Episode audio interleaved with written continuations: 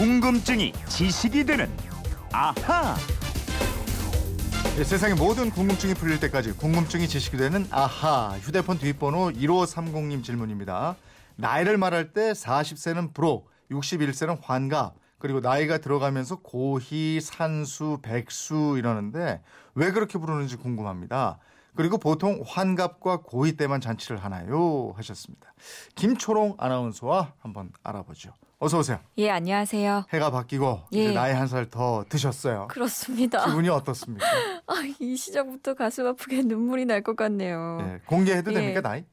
이 많은 분들이 아시는데 예. 30입니까?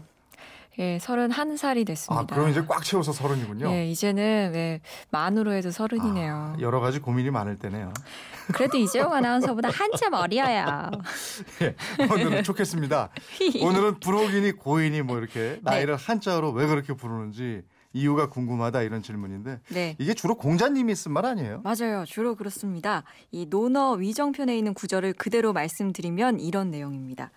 공자 가라사대 나는 15세 학문의 뜻을 두었고 30세 스스로 섰고 40세 미혹되지 않았으며 50세 천명을 알았고 60세에는 귀가 순해졌고 70세에는 하고 싶은 말을 따르더라도 법도에 어긋나지 않았다. 네. 이거 보면 이제 자왈 그래서 예. 쭉 나가는 거기에 있는 얘기인데 차근차근 하나씩 자세히 좀 알아보죠. 예. 15세에 학문의 뜻을 두었다. 예. 여기서 나온 명칭이 지학 이렇게 되나요? 예, 뜻 지자에 배울 학자, 지학이라고요. 공자는 15살에 배움에 학문의 뜻을 두었다는 뜻입니다.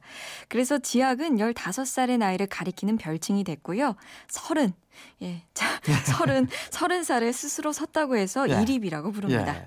공자가 서른에 자립을 했다 이런 예. 얘기인데 김초롱 아나운서는 진작에 자립을 했고 그죠? 잘 못했죠. 네, 부모님께 얹혀 살긴 하지만 경제적으로는 예, 경제적으로는 예. 그래도 빌붙어 있는 신세죠, 뭐. 요즘은 뭐 어찌 됐든 예. 서른이 돼도 자립하기 힘들고 부모님하고 지금 얹혀 산다고 얘기했지만 예. 그렇게 사는 청년들도 많고요. 맞아요. 저 같은 분들이 많으신데요. 근데 또 취업이 워낙 힘드니까 이 자립하는 시기도 늦어지고요. 아니면 오죽하면 삼포 세대라고요. 연애랑 결혼, 출산 이 세 가지를 포기한 세대라는 말까지 예. 나옵니다. 네.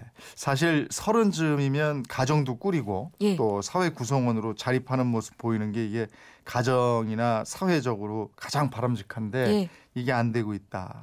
그죠? 노력하겠습니다. 자, 그리고 공자님이요. 그 다음에 말씀하신 게 부록, 이 40세에 미혹되지 않았다고 해서 부록이라고 했는데요. 마흔 정도가 되면 웬만한 유혹엔 마음이 흔들리지 않는 자제력을 갖추는 게 음. 바람직하다는 뜻입니다. 네. 공자님은 뭐 확고하게 그러셨을 것 아, 같아요. 듣다 보니까 공자님 자랑 같기도 하고. 그러니까 공자님이죠. 예. 그 다음은 이제 50, 지천명이에요. 아, 예. 50에 이르러서 네. 인생의 의미를 깨우쳤다. 천명을 알게 됐다는 뜻이고요. 60세, 60살은 이순이라고 했는데 이 공자님이 나이가 되니까 60이 되니까 무슨 일이라도 순순히 받아들이게 됐다. 이런 뜻입니다. 아, 포용력이 그때 이제 생기는군요. 예. 에, 근데 요즘 세상에는 나이 쉰 넘겨도 천명 모르고 예. 또 예순이 돼도 젊은이들처럼 철없어 보이고 막 더 좁아지고 이런 사람들도 많던데. 그렇긴 하죠. 근데 예. 뭐 옛날엔 결혼도 일찍 하고 또 자식도 일찍 보고요. 거기다가 평균 수명도 참 짧았습니다. 네.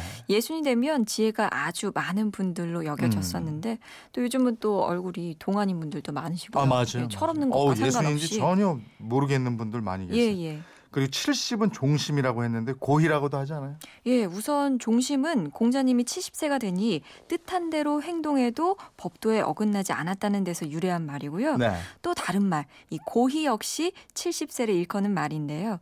이 말은 당나라 때 시인이었던 두보가 쓴 시 곡강의 한 구절에서 나왔습니다. 음. 인생 70 고래희라는 구절인데요. 사람이 70까지 사는 것은 옛부터 드물었다 이런 뜻입니다. 음, 요즘 그렇지 않죠. 예. 어, 1945년 이제 해방 때 태어난 해방둥이들이 올해 만 70세 그러네요. 예. 인생은 70부터다 이렇게 얘기할 정도로 이 드물기는커녕 뭐 저 그 왕성하게 활동하는 분들이 아직도 많이 아, 계시고. 요즘은 100세 시대예요. 네. 예. 근데 많이 쓰는 약관이라는 말은 공자님 말씀이 없네요. 어, 약관. 이 보험 약관이나 약관 대출할 때 그런 약관 들어보셨죠? 네. 근데 그 약관 아니고요. 예. 예. 아, 웃기려고 준비했는데 어이없네요. 그거 아니고요. 관례. 이, 즉 남자는 갓을 쓰고 여자는 쪽을 쥐고 어른이 되던 예식이 관례인데요. 네. 이 관례를 스무 살이 되면 한다고 해서 스무 살을 약관이라고 했 습니다. 음. 그리고 환갑은 만으로 60세가 될 때 부르는 말이죠. 예, 그냥 60세는 이순이고요. 만 60세. 우리나라 나이로 하면 61세죠. 자신이 타고난 간지가 만 60년만 에 그 도로 그 자리로 돌아온다고 해서 환갑입니다. 음. 그러니까 또는 회갑, 주갑, 화갑이라고 하는데 옛날에는 이 환갑이 되면 일가 친척, 친한 친구들 모두 초대해 갖고 술하고 음식도 대접하는 게 일반적이었고요. 네, 네.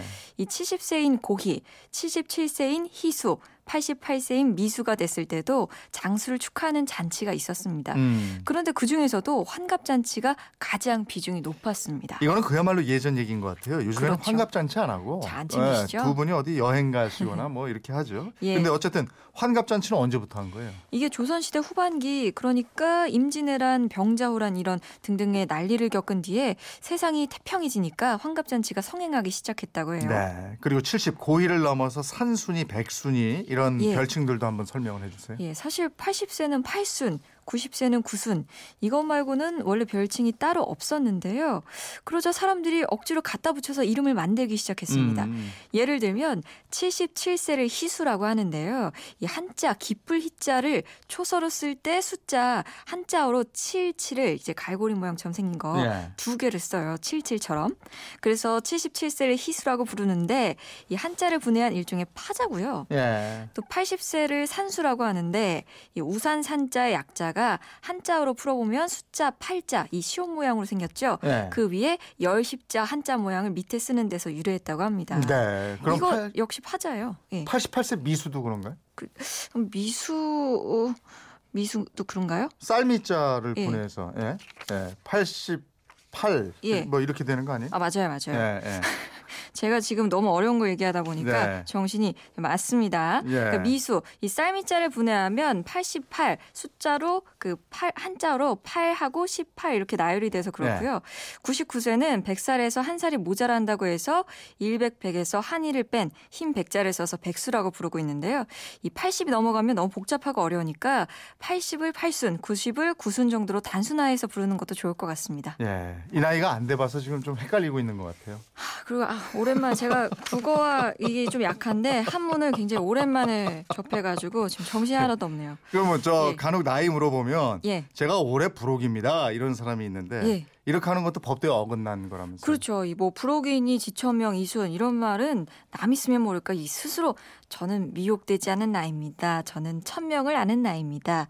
이렇게 얘기하는 건 좀 겸손하지 않은 아. 언행으로 보일 수 있겠죠. 하긴 이게 그런 뜻이 되니까 이거 조심해야 예. 되겠네요. 예. 나에 대한 별칭 이제 좀 정리가 되셨는지 모르겠습니다. 예. 이분처럼 궁금증이 있는 분들은 어떡합니까? 네, 그건 이렇습니다. 인터넷 게시판이나 MBC 미니 휴대폰 문자 샵 8001번으로 보내주시면 됩니다. 짧은 문자는 50원, 긴 문자는 100원의 이용료가 있습니다. 여러분의 호기심, 궁금증 많이 보내주세요. 네, 궁금증이 지식이 되는 아하 김초롱 아나운서였습니다. 고맙습니다. 고맙습니다.